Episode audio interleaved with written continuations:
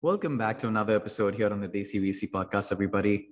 I'm your host, Akash Bhatt, and each week I speak to leading angel investors and venture capitalists in India and have them share their insights about investing in the country. Today is a very special episode as I get to sit down with somebody that I've admired and whose work within Indian tech and VC is an inspiration to many. On the show with me is Anjali Bansal, founder and managing partner at Avaana Capital. Avaana invests in technology and innovation led startups who are catalyzing climate action and sustainability and delivering exponential returns.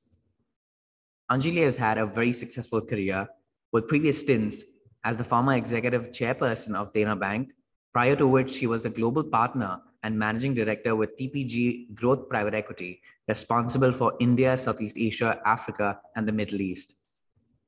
She started her career as a strategy consultant with McKinsey & Co. in New York. Anjali has been an early investor and mentor to several unicorns in the country, including the likes of Delhivery, Nykaa, Urban Company, and Darwinbox. She's also on the expert advisory committee for Startup India Seed Fund Scheme and a member of the steering committee advising the government on Open Network for Digital Commerce, ONDC, and also serves on the board of several leading companies, including Tata Power, Voltas, and Piramal Enterprises. What is also interesting is that Anjali and I both share the same alma mater, Columbia University. So it was a pleasure to sit across another Columbia grad and talk about investing. This episode covers so many different topics, but most importantly, sheds a little bit of light on the persona and personality behind the investor that Anjali is. So without further ado, let's head in and speak to Anjali.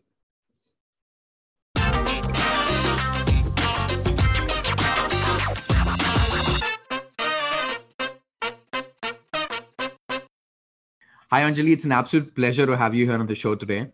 We've been meaning to do this for a while, and you've been on my wish list for quite some time now. So I'm very, very excited and looking forward to the next hour or so here on the show. Akash, pleasure is all mine. I'm excited to be on the show with you. Thank you for having me. Well, I'm hopeful that this conversation really takes us places today, given the number of hats you don. And I was debating where to really have our conversation begin from.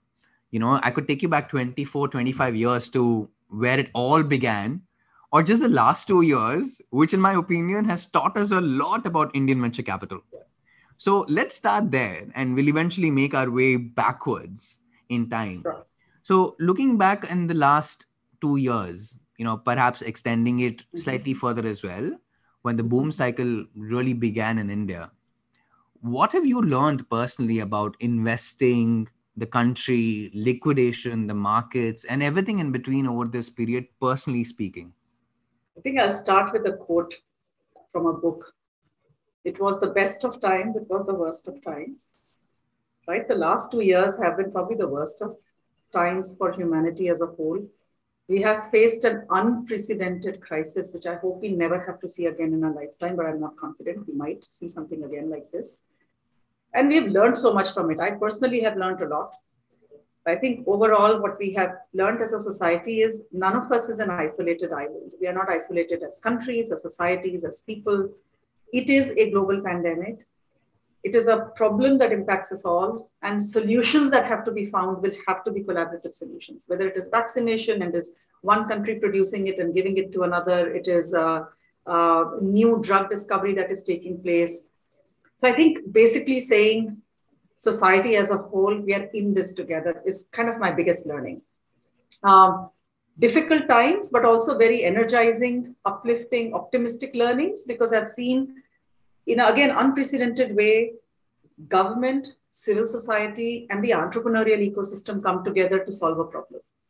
And really, with no axe to grind. Everyone's been pulled in, everyone's kind of uh, piled in with all their insight and their resources now, ACT, for example, is a, is a terrific uh, coalition that came together of the venture and uh, startup ecosystem in India.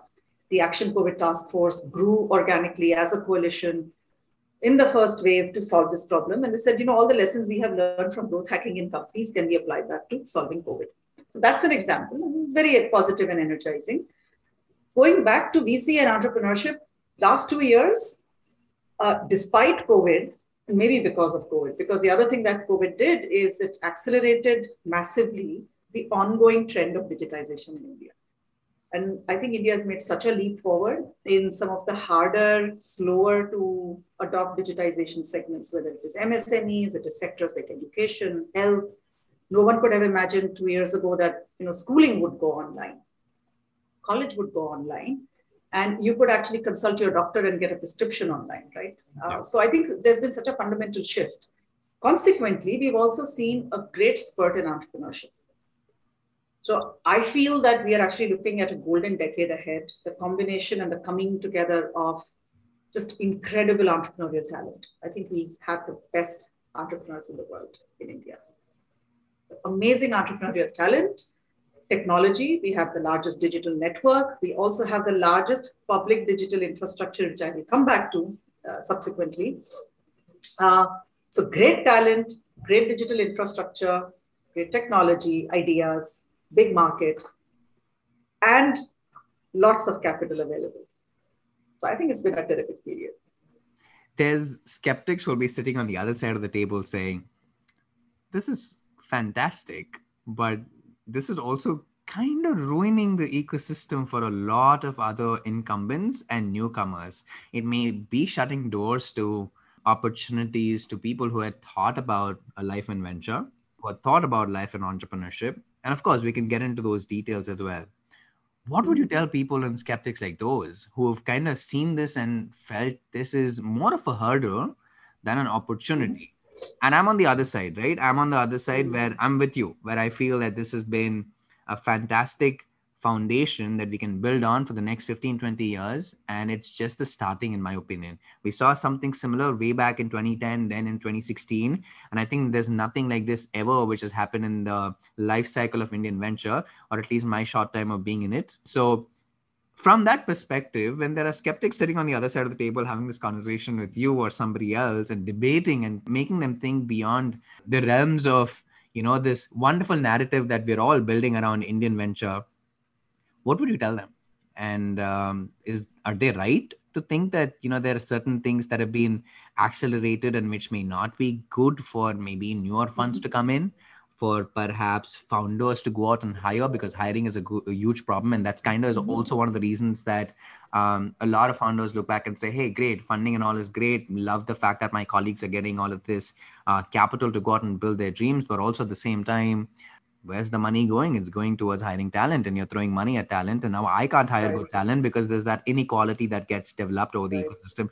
So there's a lot that's going on on either side of the table. But of course, one side of the table seems to be happier than the other, right. um, as mm-hmm. skeptics usually go. Mm-hmm. How would how would you address that? So, as is also said about India, everything that is true about India, the opposite is equally true.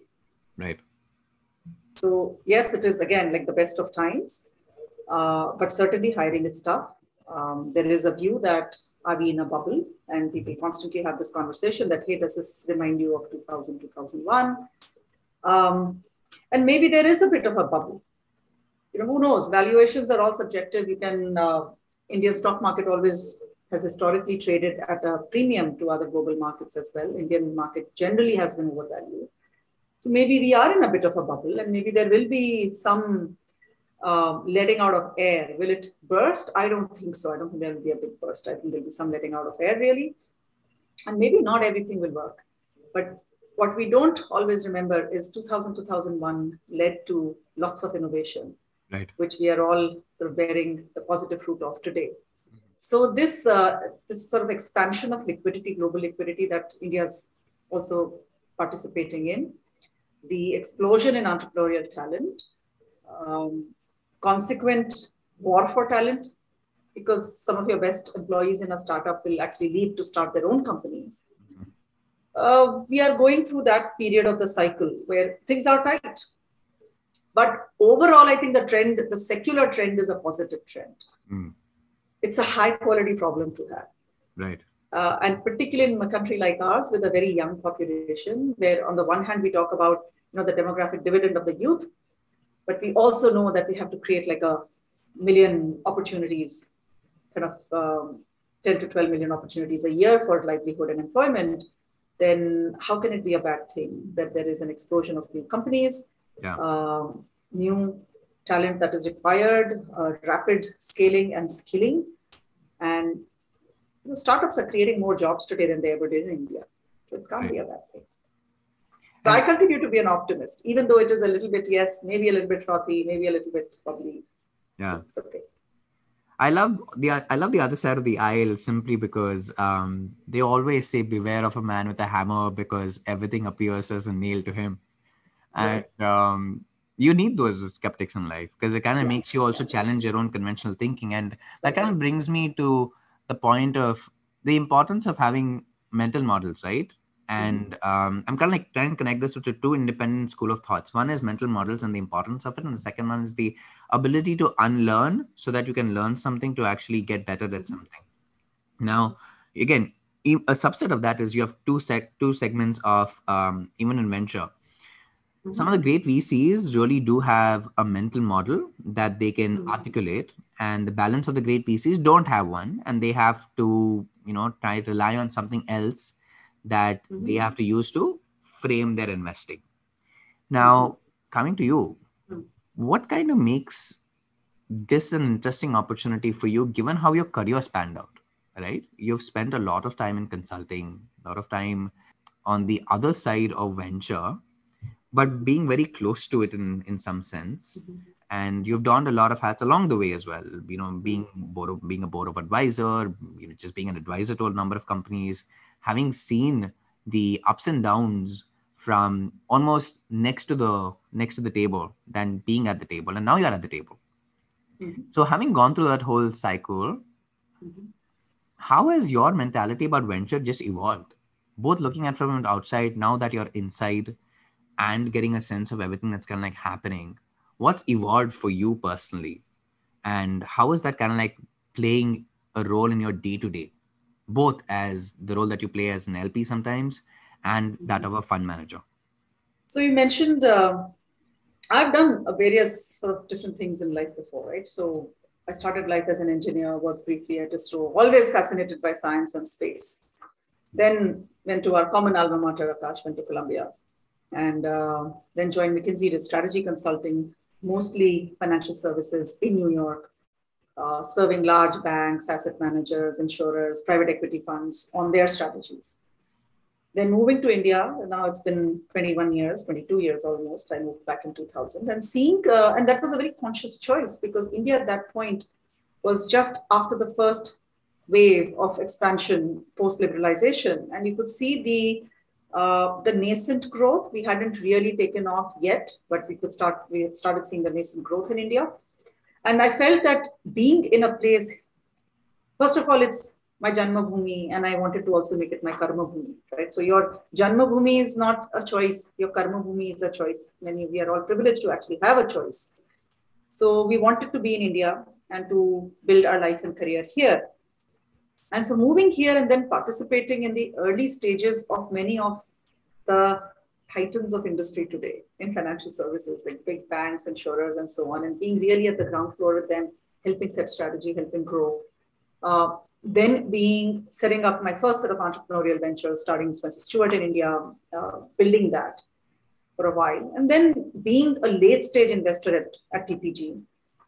Then finally, actually chairing a very stressed public sector bank, being appointed by the government to resolve a stressed public sector bank is a very big responsibility. And it's kind of an expression of it's public trust. You're holding large public sector bank with a lot of public deposits listed and uh, having to resolve it, right? So I think if you if, if, I tie all of that together, really there are three things: mm. uh, an appreciation for technology and how it can solve problems, um, and scaling that up, appreciating the scale of India and a genuine love of solving problems and saying, okay, how do you bring it all together? And then the three things I've done in life is really around uh, strategy, it's human capital and financial capital. Right. Put that together with technology, put it all together and say large problems to be solved. Um, investing in and supporting smart entrepreneurs who are using technology to solve whether it's a it's a it doesn't have to be a social enterprise right it's actually a business businesses that are profitable commercially sustainable successful Mhm. are actually very high impact Right. so supporting entrepreneurs who are using technology to create large enterprises putting capital to work supporting them through it i also sit on a couple of large public boards right so that gives access and insight into what's happening in the big india inc economy and in some ways global inc Right. so all of these threads really come together in what I do. How has this kind of changed your mindset as well as an individual, not just as an investor or somebody who's been in the financial industry as such? Because you, as a founder, let's just take a founder hat, right? Mm. You're dealing with other businesses. You're actually dealing with other founders as well. So there's a lot of empathy that goes in when you're Right. a, a business owner yourself. Now, Mhm. when you're supporting it from either a VC hat or you're Mhm. a later stage hat, where you're again supporting businesses as they scale, or you're on the other side as a consultant, all of these again ex- require you to have a lot of empathy for either your client Right. or the founders Right. that you're working with from a portfolio perspective. So empathy becomes an underlying foundation for anything that you kind of like do and have to do in the realms of where we operate. Now, having put empathy at the bedrock, what other things you have seen yourself kind of like develop over these years that's kind of made you actually surprise your own self, saying, I never knew I had that in me. It's kind of interesting that I've been able to like develop this as as you know as times have come along. And that's kind of like what happens when you're a founder because you kind of like end up discovering so much about yourself that you didn't know. And when you're an Right. investor, you also are like, wait a minute, I didn't know I could invest in this sector. Now I feel Right. like this kind of gives me a little Right. bit more momentum and conviction, especially if the company goes on to do well, or even if founders just turn out to, you know, be good founders, you're like, okay, you know what, this didn't work out, next company, I'll back you. So you're still always building conviction. You kind of like get to the place of confidence saying, now I'm in a place where I kind of feel very secure and safe. And Mhm. having that insecurity in a way is great. But along the way, that insecurity, if it surprises you and kind of helps you get to a place, it can just is the best way to like have insecurities in life, in my opinion. So having said that, how would you look at your own uh, professional slash personal life and how this has kind of like helped you along the way? Sure. So you started with empathy, which is a great place to start. Let me add a few more things. Uh, enormous respect for entrepreneurs. Hmm. Enormous respect, whether they are successful, not successful. I just say, you know, hats off to anyone who will take the plunge. Uh, it requires courage, conviction, and uh, and it's a lonely journey, entrepreneurship. So I have a lot of respect for entrepreneurs, and consequently humility. So recognizing that um, it is so much easier to suggest than have to do. Mhm. It's so much easier to invest than actually have to build the company. So in addition to empathy, I think there is humility, there is respect, and personal learning. I think one of the funnest things, one of the best things of being a VC is every day is a lot of learning. You, every time you meet a founder, you learn something about a business. Um, and finally, you have the opportunity to contribute and contribute to multiple companies rather than just your own. Right. You're, there's a very significant, I hope, positive impact that as a that a VC can have and should have on the lives of the entrepreneurs as they grow as individuals, um, on the companies that you support in your portfolio, and why just in your portfolio? So you know, for the maybe 30 companies I have in my portfolio, I would like to think there are at least 30 others that I'm able to help without necessarily investing in. Right. I think there's all of that. hmm And And and you talked about security and insecurity. For Yeah. me, to one of the reasons one I'm doing what I'm doing is because it's actually you have to reinvent yourself. Right? And this continuous learning um, comes from comes from a place of almost being very secure and saying, "Yeah, I mean, I know what I'm doing, but now I want to do something new and different," and creating insecurity that pushes you to learn and get better and better.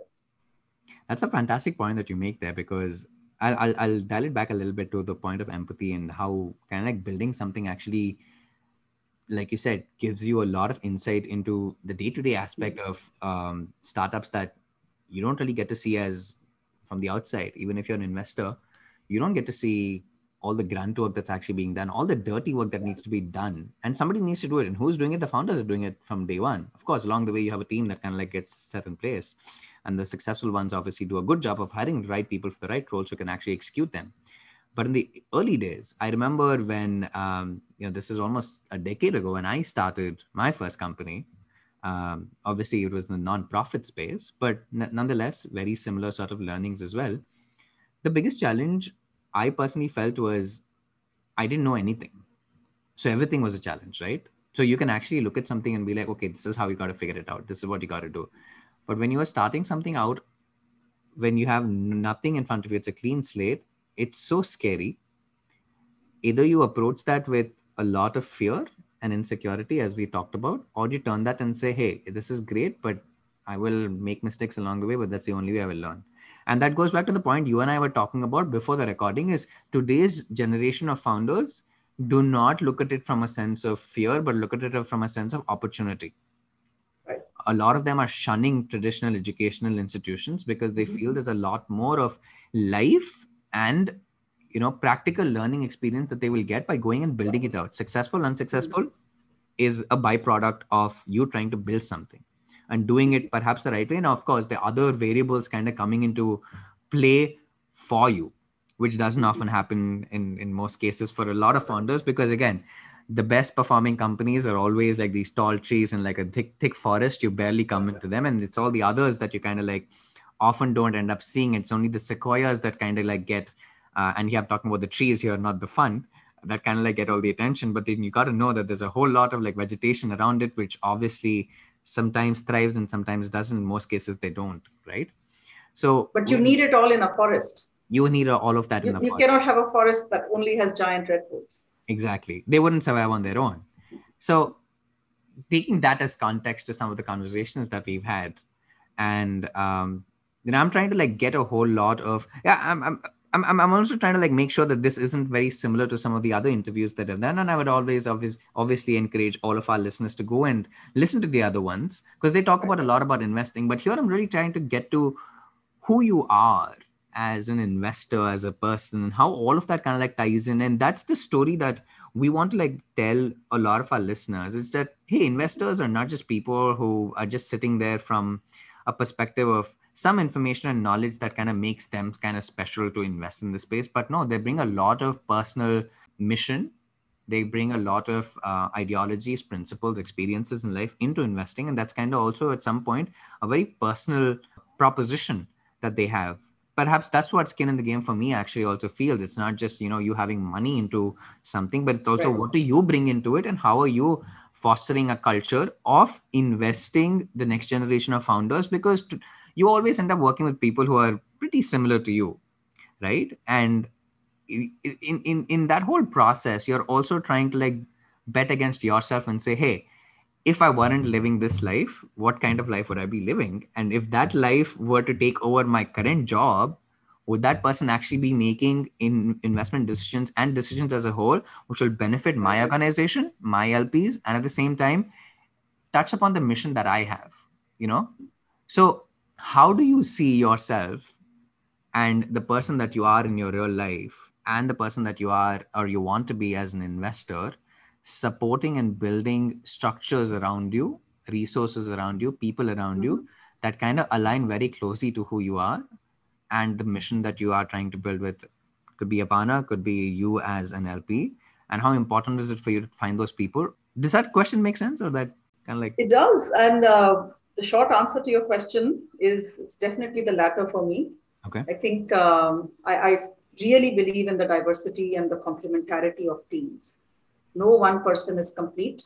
That Sampurna Purusha or Sampurna Stri is, I don't kind of believe in that. Mhm. So none of us is Sampurna, which means to be effective Mhm. and uh, investing, like many other things, is actually a team sport, in my view. Um, You want to have people in your team who have a different perspective, uh, whether it is because they come from a different uh, background, different experience, different age.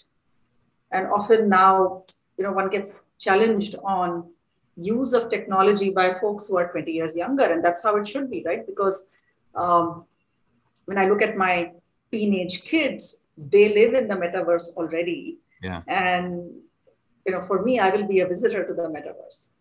So in that sense, you do want diversity. You want people with a different point of view, uh, also who are smart enough And then I think as a leader, it is incumbent on me and other leaders to create a sense of confidence and security in the team where, where open debate and dissent is actually encouraged. Mm. So when, that's really when you get to great outcomes, right? When you're challenged, you are forced to think better. Mm. Uh, in, in, everybody, not just me. I mean, it could be my analyst, it could be my other partner, it could be uh, anybody. Uh, and same thing goes with entrepreneurs the way to not stagnate, the way to keep pushing yourself to do better and better is to have people around you who are different, uh, smarter, who will challenge assumptions and bring forth different points of view. Right. But this is. And that is actually exhilarating learning. Yeah. But it's also easier said than done, especially when you're building um, perhaps say a portfolio where mm-hmm. you have that fiduciary responsibility of not just um, bringing returns to your um, LPs, but also mm-hmm. at the mm-hmm. same time staying true to the mission that you believe in, the kind yeah. of um, companies no, you align yourself with. So, very good point. How does that kind of like fit in? So, what's the commonality? Yeah. So, I think as I talked about the diversity, the way it works is uh, is you also need to have very sort of great alignment and almost unified vision and values. Mm. So it's more important, frankly, to have alignment of vision and values and then to have complementary skills and experiences. Yeah. But the vision and values piece is critical. Mm. So we all need to, uh, we all have to believe in the same mission and vision. Yeah. Um, including, by the way, generating outsized returns for your LPs is the religion of a fund, right? So you have to believe in that. You have to want to achieve that. Um, you have to have high integrity and a common set of values that all of us in a team can adhere to and trust each other implicitly because we are all following the same sort of values code, if you will. Yeah. And then other experiences, diversity of experiences, thought processes, backgrounds, gender, age, orientation. I think all of that adds to the adds to the curry, makes yeah. it better and also if you think about you know the, the, the diversity of portfolio companies and diversity of entrepreneurs that we now deal with and yeah. we want to invest behind uh, you want to have that diversity in the team as well how do you measure for this now because the next question that somebody will ask you is hey impact is great because that's kind of like the subtext in the conversation that we've been having here mm-hmm. impact is fantastic love the mm-hmm. idea that there are lps aligning with that team members aligning with it. Of course, the portfolio yeah. is getting constructed in a way where you're able to like show, yes, progress of the portfolio is one way of showing impact, but mm-hmm. that's more from an LP perspective. Mm-hmm. But they're also in it, or double bottom line investing is not just because of returns, but also it's the scale of impact that you're able to have. But it's so difficult because it's subjective, relative. What's mm-hmm. impactful for you is different for me, and vice versa. So, how do you measure for that as a fund manager while mm-hmm. keeping in mind that you are going to be attracting the next generation of talent who are going to join you and you know be part of this wonderful journey with you and impacting more lives and at the same time you obviously want to think about the fund from a long term perspective of hey this is my legacy you know this is mm-hmm. if you're starting a fund um, you know after being in the industry for 20 25 years you do know that this is going to be some sort of a lasting legacy for you as well and and how people will remember you and um, you know everything that Avaana is going to stand for in in in time. So how does one build for impact keeping all of these things in mind because these are tough questions for a fund manager as well when he or she is sitting down and thinking about because a lot of people get into venture also from a fund manager perspective thinking short term but mm. they feel they're in it for the long term but they're not and hopefully along the way they feel that they stumble upon it which sometimes happens and doesn't happen. And we often end up only talking about fund managers who um, are successful. And I'm also guilty of that. I've only had people who've been successful in in in uh, yeah. their round as fund managers. But I would love to have somebody who can actually come who's probably like tried venture, failed, um, come and actually talk about it. But that's a different conversation altogether. But you know where I'm kind of like going with this. Yeah. So. Hmm. So why do this, and how do you measure impact? Um, so, uh, strictly speaking, you know, Avaana is not an impact fund because impact typically means that you are taking um, suppressed returns. Mm. Uh, Avaana is a commercial fund, and where we always believed in. I started, I think, with profit and purpose don't have to be separate. Mm. They are not separate rail tracks that run together. They actually are all together. Right. And uh, one of the reasons I started Avaana with other people is we had a similar point of view that if you take what is happening in the technology and innovation space and back great entrepreneurs with capital and with our um, ability to help them scale. Our, our combined experience, insight, networks, give them access to opportunities, business opportunities, access to talent, access to insight, and help them grow better, faster, and scale, there will be positive externalities. So, not only will they be very successful companies and uh, large, but in that process of being successful and large and profitable, and consequently create returns for the fund, they will create jobs. They will help to formalize the economy.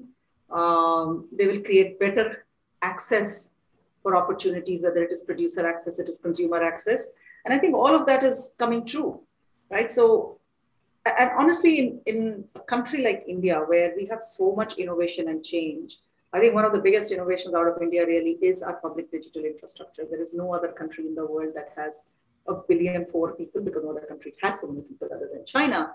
But a billion four people with a unique biometric ID, a billion people with a formal bank account. So we've managed to roll out one and a half billion vaccination doses. It's and I think we are the only country with a vaccination passport mm. with a unique QR code, right? So uh, UPI has been a Aadhaar has been a game changer. It has provided the identity and the dignity of a digital biometric identity to every person, uh, where they don't have to go somewhere and pull out a ration card and really be at the mercy of whoever is subjectively examining it. So the dignity of identity. Uh, UPI has made payments ubiquitous, completely ubiquitous, and so easy at the click of a button. I don't think we have there's any place else in the world where there is a public-private model of this nature and similarly, there is more digital public infrastructure being rolled out in health, in commerce. So I think if you put all of that together, that is really how impact is getting created. And our portfolio companies, and as a fund, I hope that we are making our share of contribution to making digitization happen mm-hmm. um, and happen in a scalable, differentiated way. But at the end of the day, and most importantly, we have to find great entrepreneurs, help them grow, and generate good returns. Yeah. And they also say this about great entrepreneurs, right? That you don't expect those founders to be coachable. Um, you obviously are looking for people. It's also difficult to find those outliers. And yeah. it's also an ecosystem where this is something I've noticed about India. And you tell me, you're actually at the table at this, and I could be completely wrong, but I do feel that we are very politically right we are we we do not challenge vcs back home as much as you know the founders perhaps on the other side of the world do uh, that's also out of yeah sure respect in some way but also the fear that it's smaller industry vc is small indian vc is smaller everybody happens to know everybody so it's also that um, fear that hey what if i ruffle a few feathers here is that going to really impact me in the long run so how important do you I think, I think founders are losing that fear rapidly. Yeah, you think so? Yeah, yeah, yeah I think so. I think there's a healthy um, power sort of tension, if you will, and, and I think it's a good balance of power these days. Because the narrative is shifting. Right? It's definitely a founder first market. It definitely is. That's where the narrative has changed in the last few years. And um, yeah. who do we give credit to? Do we give credit to the founders for you know actually standing up in some cases and not uh, um, taking what's given to them do we give credit to domestic mm-hmm. investors for evolution of mentality and coming of age in a sense or do we actually credit the third party which is outside investors who have kind of like come into the ecosystem and said we're going to ruin this for you so you either catch up or you don't and we're going to spoil some mm-hmm. of your best um, builders and operators so either you work with us or you work for us or you trying to like get left behind. So who gets a lot of credit here, or is it a combination of everybody kind of having a little bit of say in the matter?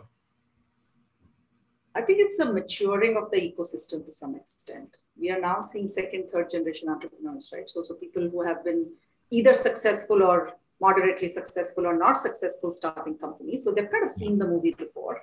Uh, we're seeing people coming out of uh, the very successful startups having experienced that as an employee, perhaps, and now becoming entrepreneurs. So this movie has been seen a little bit before. There are a number of now investors who are also entrepreneurs or ex-entrepreneurs.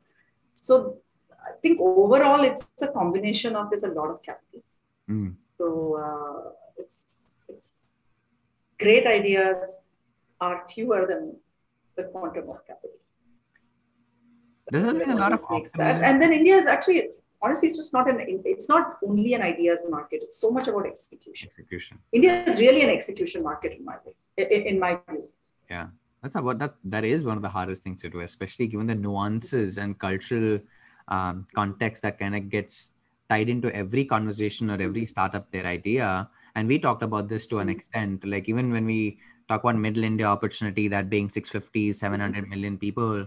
Um, you know we kind of are in a position where you're almost empathizing all the time because we don't either come from that background we don't come from that society we either um, haven't had any sort of interaction a lot of us haven't even had interaction with um, you know people from that part of the world that you're actually like supporting and building from from this side you know as being being an investor how difficult would that be to then also empathize with the founder who's trying to build a product or products or services or infrastructure for businesses that you know are trying to go digital? Because the opportunity as we again spoke about previously was digitizing india. And we're still in that whole process. We've done a very good job over the last 10 years of bringing traditional legacy businesses online trying to um, you know evolve the models that in the last 10 years have proven itself in some way or the other but the next iteration of it is hey what can we do on top of it?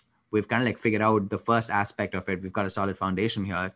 What's the next? And i think that next is in some way comparable to like the whole conversation that people are having around web3 and how web3 is going to be like the next thing and all of that. It kind of like mirrors even within the middle india opportunity or india mm-hmm. opportunity as such the first 10 15 20 years have been a great foundation. The next 20 odd years is going to be where real innovation is going to take place at the foundation of what these fantastic founders and companies have built in terms of the legacy, which kind of like then gives you an opportunity going forward. Now, you as a fund manager today will have to look at all of this and also then go back and, and, and trying to understand how Avaana kind of like fits into all of this narrative as well. Yeah. And where you kind of like align yourself. And, you know, we touched upon this previously. You may or may not have sometimes the empathy um, to go with some of the businesses that you're being built. So how do you then rationalize it with yourself and say, we still want to make a bet here? We still want to uh, back these founders. Of course, caliber of founders, the unique insights that they may have, personal experiences, all tie into the narrative. But when you're looking at uh, opportunities from a fund manager perspective, um, how does Avaana basically evaluate all of the deal flow that it brings in um, just to kind of fit the narrative that it's trying to play out and leave behind in the industry? So I think you, you, you mentioned something very important, which is the first cycle was around taking businesses that were just not digital. You know, take Delhivery, for example. Logistics has been moving goods is as old as goods and business itself, right? So it's not as such a new business. It's just that what they were able to do with technology to innovate, to mm. make it more efficient.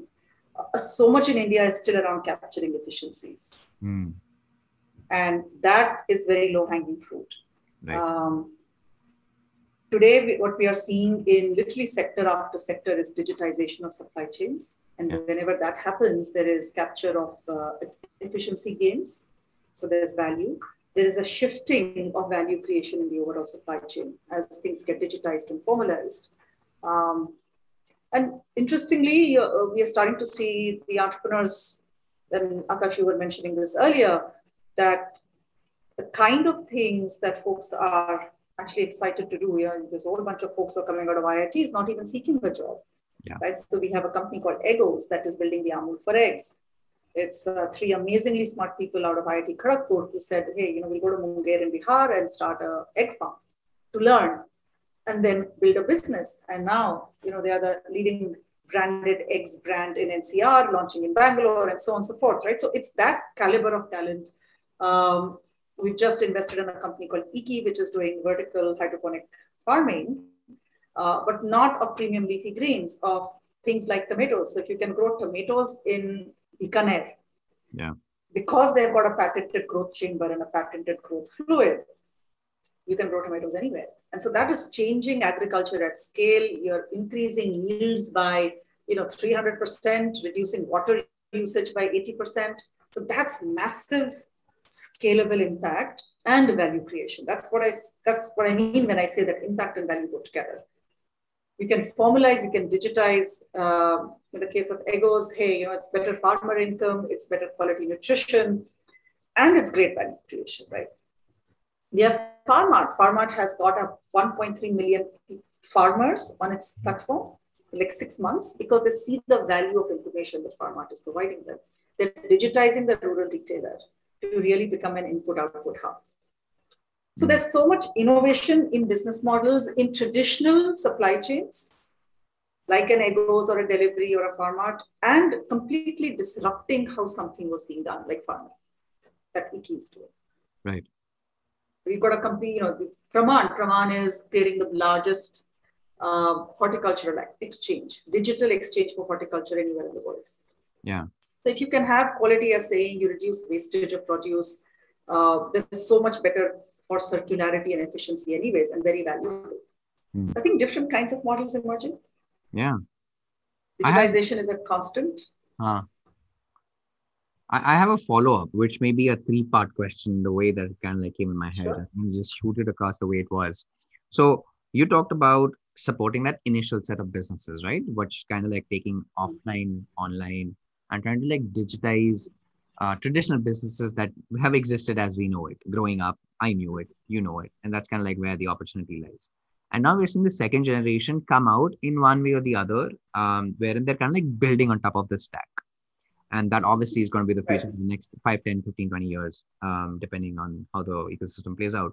And then you have the third aspect. The third aspect basically is when does avaana make that jump from you know investing in this the first space to the second space? Because there's still so much opportunity here to digitize you know traditional legacy businesses and you know you talked about this wonderful example of these three iit kids who you know jumped out of college went to a farm started building uh, or growing chickens to actually lay eggs and you know that became right. a business right uh, who thinks of like graduating from an iit and actually goes out and builds that but there is enough proof in the pudding to show that there is massive opportunity in terms of market potential here.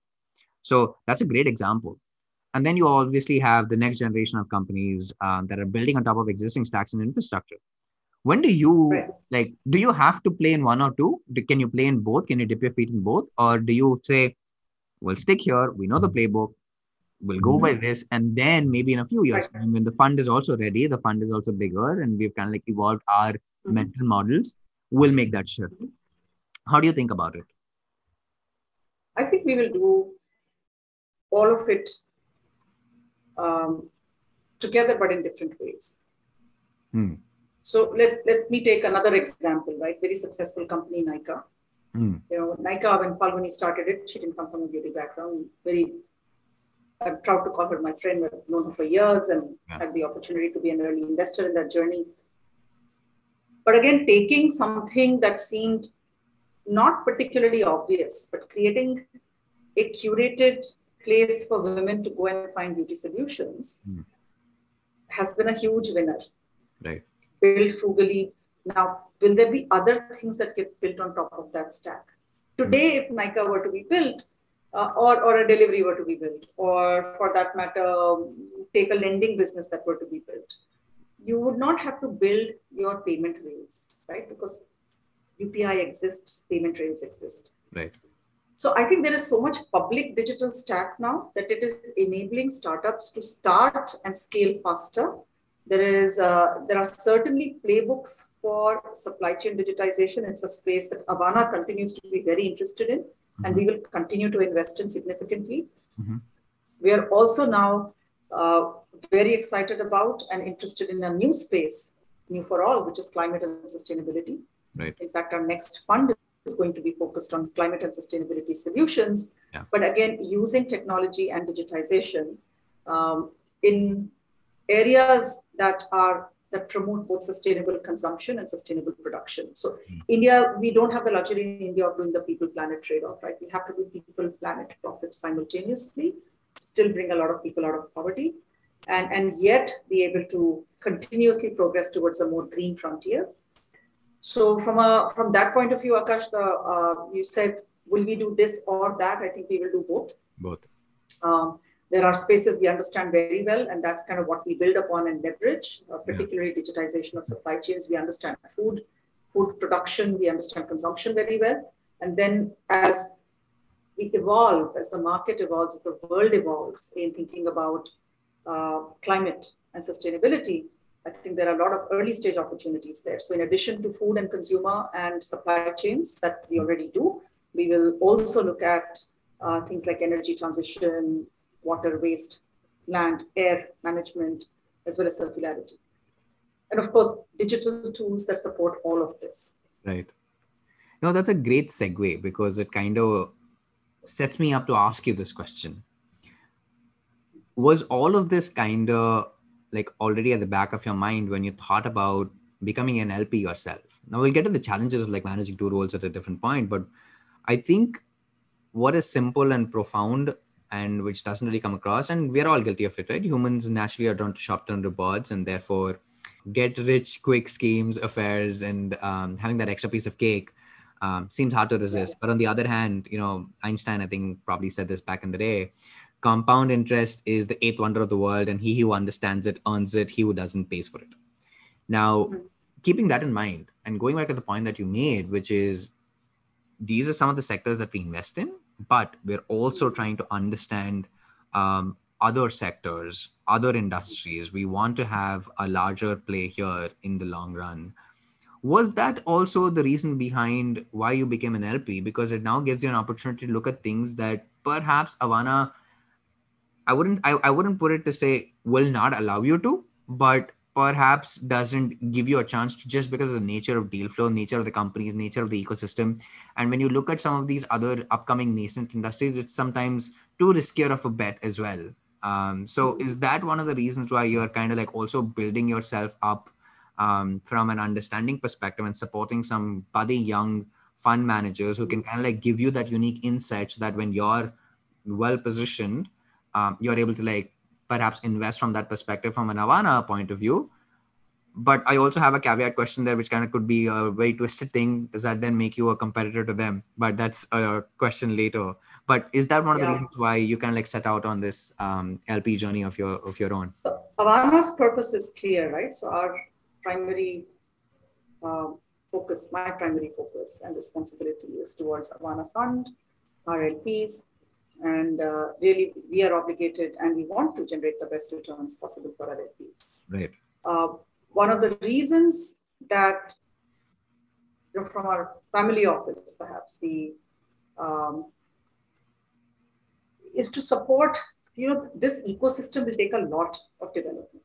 Yeah, yeah. And how do we encourage and support younger, newer fund managers in spaces that don't compete with Avaana and that don't require us to spend time? It's it's part of it is that. Mm.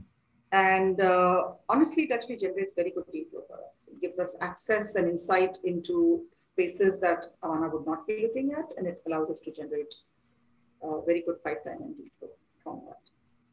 Yeah, and how how is your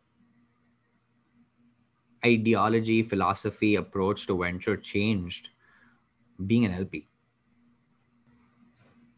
Think I think about LP positions the same way as I think about investing in early stage entrepreneur because many of these are first time small micro VC funds. Um, it's a joy to see young people take the first entrepreneurial step in setting up a fund and uh, eventually seeing them be very successful.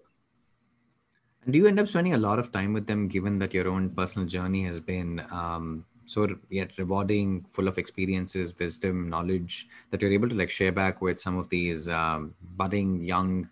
Uh, I mean, young is should be. I mean, young. Everybody is young. I probably shouldn't come off as an ageist, uh, but just fund managers who are coming up in the in right. the industry today. I think one would share experiences and hope to contribute positively in general in the ecosystem, right? So to be able to mentor entrepreneurs, other fund managers, be helpful in any case. So, to the extent one can help with experiences or networks, why not? Hmm. That's an interesting point because it kind of like comes down to personality also, right? It's not just the nature of the role that you play. Like, are you just a helpful person? You don't have to be an LP, you don't have to be a fund manager, you don't have to be a founder, you don't have to be somebody who is an advisor just to come off as helpful. But if you that's the nature of the person that you are, then it obviously adds a whole different element to any role that you end up taking in whatever you know walk of life it, it be. Um, and having said that as like the as, as the foundation for the question that that's kind of like coming up um, how do you see yourself um, changing what kind of like scares you about the next five ten years of being in this industry and uh, does that kind of like make you sometimes saying hey i've got i've got to like you know perhaps wake up and kind of like build uh, a team myself or you know equip myself for the growth at this pace at which the industry is growing my competitors are growing my colleagues are growing um, or does that kind of like just give you a little bit more of um, you know or are you just more secure in your space you're saying i've evolved in the past i'm going to evolve in the future i think the race you run is actually against yourself not, mm. others mm. that's the the toughest race in life is the one that you're running against yourself and trying to be better and better uh, there will always be others who will do better and do worse but I think one of the rules of running a race is don't look at other people. Play your best game. Yeah. And that is, for me, that is important. Play your best game. And a good day is when I have learned something and I have contributed something. Mm. So that's a good day. You asked me what, what do I think of the industry? Um, I think as a as an industry, any capital provider industry, of course, there is a return expectation, which you have to, as a fund manager, that is why I manage a fund, is to generate great returns, uh, both for my own capital that is in the fund as well as for other people's capital, right? Um, as an industry, though, I, I do think we have a responsibility, as all industries that provide capital do, is to be responsible and uh, support innovation, entrepreneurship, but also good integrity and ethical behavior. As our companies get larger and larger, they become important players, important parts of the ecosystem. And so, just as we talk about good corporate behavior and uh, ethics and good corporate governance, I think the same thing applies to our industry as um, our startups grow. I think it's important. And how do we continuously grow, but grow responsibly and profitably? Right. No, that's a great point, and uh, kind of like brings me to perhaps kind of like the finishing touches to this episode as well, because you know we have a lot of fund managers who listen to it. We obviously have founders who end up listening to it. People who are aspirational about either getting into VC or into startups, like different segments of the audience that kind of end up tuning in. Now, if you're talking to a fund manager today who is thinking about embarking on his or her journey of going out and building a VC fund, what kind of advice would you provide and I know there are some people who perhaps don't like giving advice, and but perhaps might just share some of their anecdotes from their own personal journey. So um, kind of just preempting that in case that was one of the uh, situations here as well.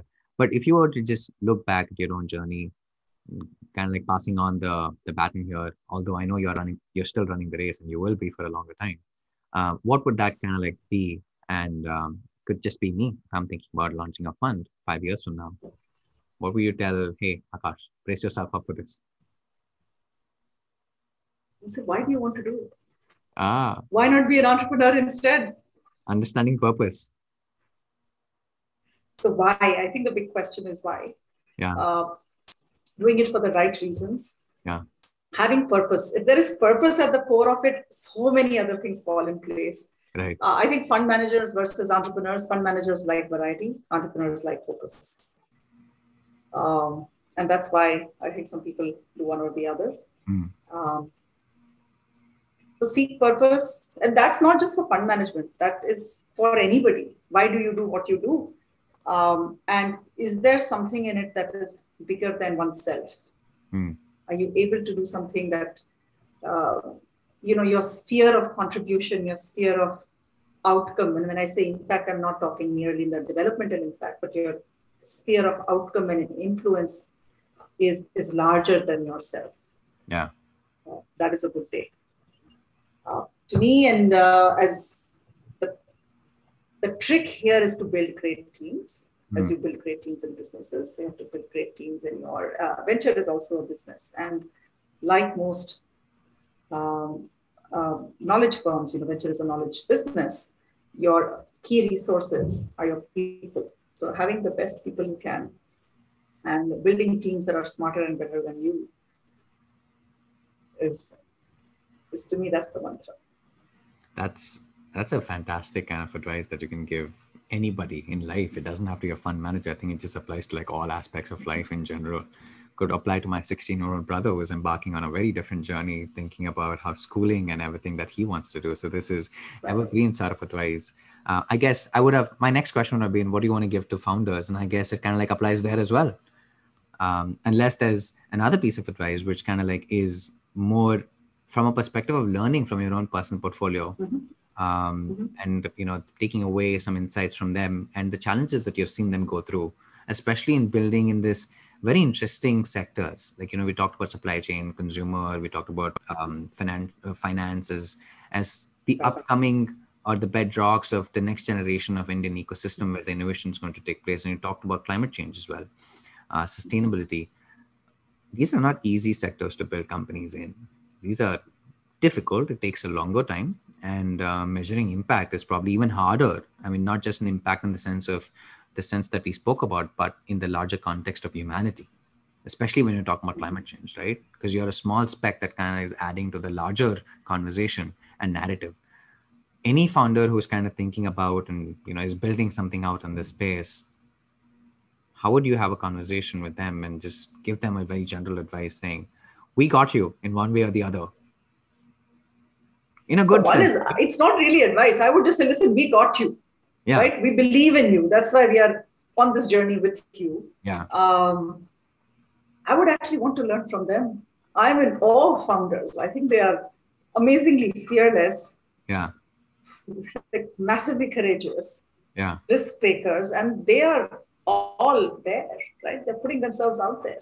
Right. So I think the learning flows the other way. Ah, interesting. Uh, so there is an opportunity for all listeners who are, uh, you know, building things in the climate tech space and sustainability. Yeah. There is somebody here who would love to have a conversation, not just in terms of um, sharing knowledge, but also understanding what it takes to be on the other side and you know building it out. So there's obviously a great um, confidant slash um, somebody who's here to support you. Uh, so that's a wonderful thing for a lot of founders to actually take away from. It's very positive, given that it's a very lonely journey. Both sides is a lonely journey. Even being it's a fund manager journey. is a lonely journey. It's, it doesn't come across. and, and I'll say this about climate, by the way. I think we think about climate and sustainability. Uh, it's important for our next generation, right? We want to leave a better world than we found it, and it's a yeah. slightly if we hadn't noticed with fires in California and drought and so on. It's a little difficult world right now yeah. uh, with climate change. So not only is it a responsibility, but it's a massive commercial opportunity. I think sustainability is, is actually the next digital. And yeah. like we saw digitization over the last 20 years, it's embedded in the business now, embedded in all enterprise value chains mm-hmm. uh, and business systems and business models. We will see integrated business models for sustainability. It's not just ESG and CSR. I think everything will, big capital is already shifted. We need to see more innovation come through to solve some problems around climate and sustainability. Um, but yes, sustainable R&D, production, manufacturing, supply chains, go-to-market, and consumer preferences are shifting as well, right? So I actually think it's a massive opportunity as well. Massive opportunity, massive obligation for the next generation that you know we can like leave behind the a place where they can actually like build on top of and that's basically human evolution right um, it's been a fantastic episode uh, anjali and i want to leave you with one last thing as i don't know if you can like figure this but i'm a reader um, I love reading. I, I love coming across like thoughts and opinions and you know just riffing about philosophy as such. Is there anything that you know you want to leave our leader readers as well as me with in terms of something that's kind of like changed your life or a book that kind of always comes to mind or a blog or whatever it is um, that you would kind of like point somebody towards and be like, you gotta like at least take a look at it, even if you don't apply that to your life? There are too many for me to kind of go through because I am also a leader. Uh-huh. Um, so these days, when I see the discussions around um, where the world is going and the use of technology, it actually takes me back to the science fiction of the 1960s. Uh-huh. Read Isaac Asimov, uh-huh. Caves of Steel, and Foundation, uh-huh. and you start seeing some of the things we are seeing today in the world. Love that. I love that. I'm, I'm I haven't been a lot of a science fiction person. Um, my kind of like might be a surprise but uh, i will get myself around to like reading some of these as well so thank you so much for some of the recommendations that you provided and a fantastic 60 plus minute conversation here where i hope you had a little bit of a ball as well because i tried to go a little bit more deeper into who you are as an individual a person than I saw a lot of your episodes on on YouTube, what your the, the interviews that you've done, and um, of course, people can list all of those if they want to understand more about just the investing angle. But who are you at the core is something that I tried to get. I don't know if I did a successful, a good good enough job there, but I hope the conversation was uh, worth your time as well. It was great talking to you, Akash. Very fun. Uh, great to meet a fellow Colombian. Of course. And wish you all the best. And it was very, very fun. Looking forward to Thank having you. this conversation in person sometime very soon as well. Likewise. Likewise. That brings us to the end of yet another amazing episode. But today's episode was actually really different and special for a number of reasons. For one, we got to really understand who the person and persona behind the investor that Anjali is. And most importantly, we also got a glimpse into how she approaches various things in her own personal life, which kind of has an overlap with her professional as well. It was a pleasure getting to the head of Anjali and trying to understand the kind of person that she is, and most importantly, how she makes decisions as an investor. There were a lot of insights about how she goes about with her day to day, and also deep insights into how she looks at the Indian landscape overall in general. I'm extremely excited about the work that Avaana is doing, and most importantly, looking forward to how they continue to support the ecosystem going forward in the future. Best of luck to you, Anjali. Well, if you're like me and you enjoyed that episode, please go ahead and rate and subscribe to the podcast on your favorite podcasting platform. It really helps others discover the show as well. We've got a number of exciting episodes lined up, and next one is actually a very different episode to one that we've ever done before here on the show. So tune back in to learn what it is and most importantly, who's the guest who's going to feature. Until then, stay safe, everybody, and take care.